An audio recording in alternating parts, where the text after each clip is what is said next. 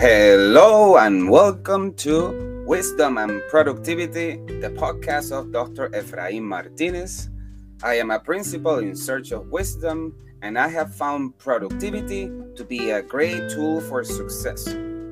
Today's title is What is more likely, or Why Hope is Not a Tool for Success? Okay, so today is Saturday, October 29th. What a great pleasure to be here with you.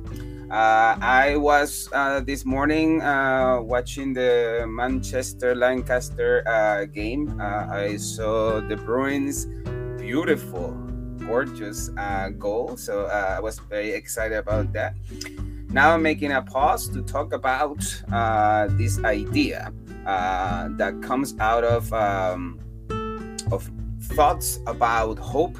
I know that uh, for many, uh, hope is a strategy, and that is okay, right? Um, we are here reporting, not criticizing, right? Uh, it's just providing an opinion.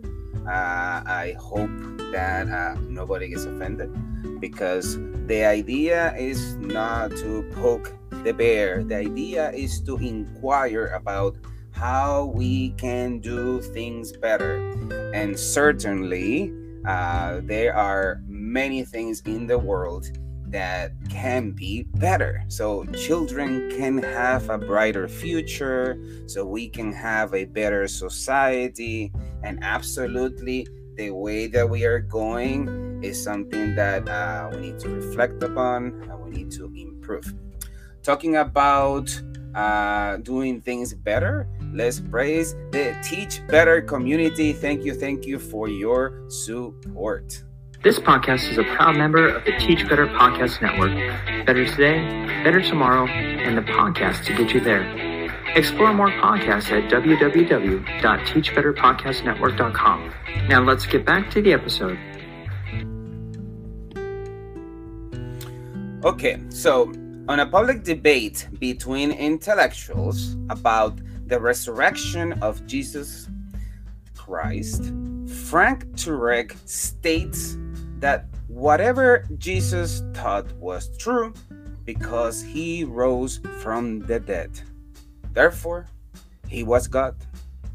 Turek adds that that is the argument and that he didn't have time to support it. Right? So I'm not criticizing, I am reporting. Okay.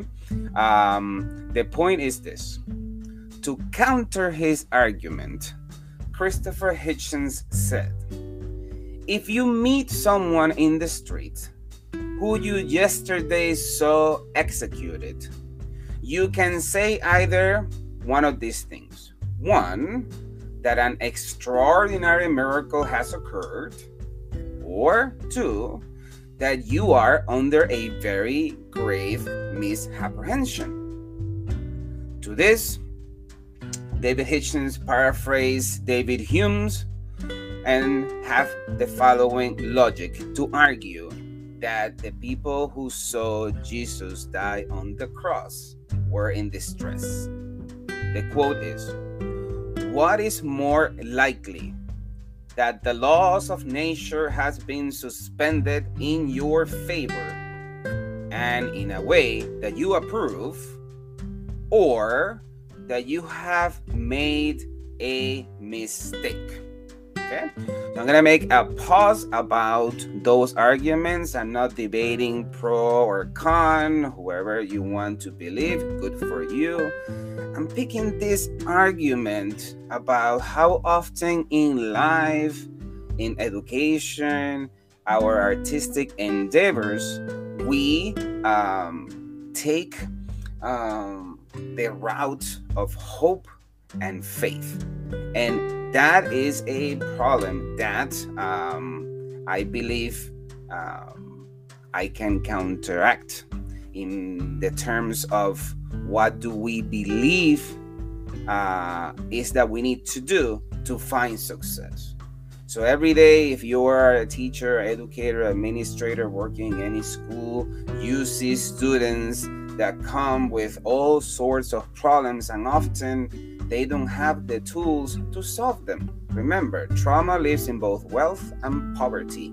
So you have to ensure that you are providing students strategies and tools rather than hope.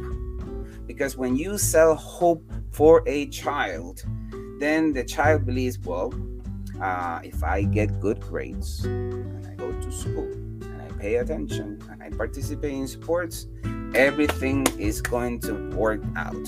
And the reality is that when students are going to school, students are specifically encountering debates and issues and conflicts that they have to actively solve and they they serve as a simulator for what real life is. Remember, there's no supermarket for uh, differentiation, for modifications.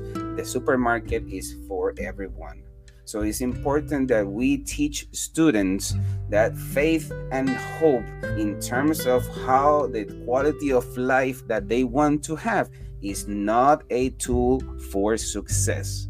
So, for example, we know that if we want to have a good class, we plan before the class, thinking, taking in consideration the students and all that they uh, need, uh, their scores, their ability, uh, both uh, the type of learners. We have all these things in plan. We use data to determine how we're going to do the grouping. We have a, a database of questions that we want to ask, both low level and high level.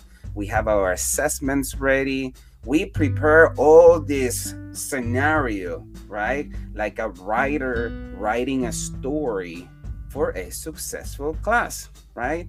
We just don't go to a classroom and say, I hope that everything is going well. It's not that hope is bad. Hope is good when you say, I have done a plan. I hope it goes well because you know, as an educator, that that day might be the crappiest day in your instruction because something happened that you suddenly have to solve in the classroom. The same thing happens with life.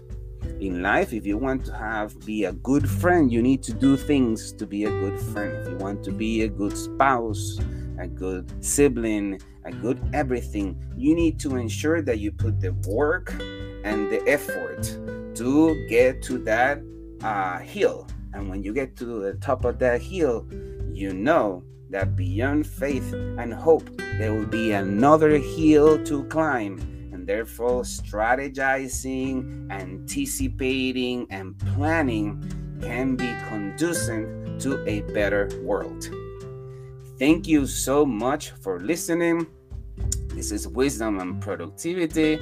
It is an honor to have you here. Have a fantastic day.